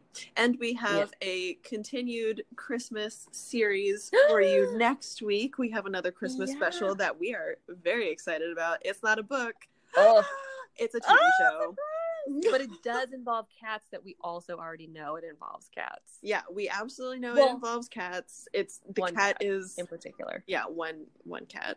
The cat And this cat is like a very bit supernaturally. it yeah i was gonna say it's a very prominent character and it is harkening back to our supernaturalness of this podcast yeah And you know what? I was just going to bring it full circle back to velvet leggings and scrunchies, and we were talking about the 90s. oh and I'll give yeah, you a this is very 90s yeah, a little hinty hint. This is going back to the Ah, 90s. but it's not- I'm I- very excited about. i will give another hint it's not Sabrina the Teenage Witch, so don't get too excited. Oh, okay, true. It's not that, but we do have plans to come back to that in other ways in the future. So hold on to your your witch collars. Is that your witch hats? yeah, your witch hats. Hold on to your witch hats because we're doing that. Yeah. Um. Oh my god, I'm on one percent. Okay. Oh, but Um, guys, thank you so much for listening. Thank you so much to our new patrons. We're so excited. Thank you so much for everyone who supports us on Patreon. Um, we got a few more patrons to shout out for you at the top of the episode. patrons. Patrons, thank you so much. We truly just appreciate it so so so so so much. Um, our one of our first um, new patrons is Emily, who has a cat named Mrs. Murphy, which is exciting on two levels because John and I have a cat named Murphy, and I wonder, suspect if this might be um, a little shout out to the Mrs. Murphy Cozy Mystery series. I don't know that. Emily, I'm so sorry if that's not the case. It's a really why, awesome why name either way. assumptions about names? I know. I really, I should not assume. It's a great name either way, and I love it it, so much. it's a great name. Yeah. So Emily, thank you so much. You're so great. And our second one is Jessica, who has uh, two two lovely little uh, little petsies that we're gonna shout out. Two little One- monsters. two little monsters. One, um, she said, is Miko, a beautiful little black cat like Shadow. Aw. And the other one, Zane, which is such a cool name, is uh, she says her chunky and spunky, half gray, half white baby, which I love. I have a gray and white baby. You have kind of two gray and white babies, isn't? Well, Mushi doesn't have any white on him. yeah, okay. But just he's, like- lighter gray. Striped Mm-hmm. Mm-hmm. gray. Listen, I'm not going to take this away from Zane. He's a beautiful cat who is unique and lovely on his own. I agree. I agree. Zane, Miko, Jessica, Emily, Mrs. Murphy. Thank you. You guys are great. Um, what else? Happy holidays. We do have one right, as Julia said, we have one more uh, little Christmassy special that we're gonna come come up with um next week. Because Julia and I are actually gonna be seeing each other for the holidays. What? Family Yeah. together. Um, so yeah, so we'll see you next week. And um, in the meantime, follow us on social media. We are Paranormal Captivity Pod on Instagram, Paranormal, Pod on Twitter. We also have a Patreon. Uh, people are just so generous, and I it is blowing us away, and that is so amazing. We also have been posting, so you, we have some like cool benefits there as well, and I've been posting like additional little kitty pics there uh, too that I don't post on the social media feeds. So that is also a little a little extra bonus aside from the kitty world news that we do once a month and um, the little pet shout outs that we like to do too pet and patron shout outs and i think that's it. Seriously thank you guys Yeah. so much. We love you all. Bye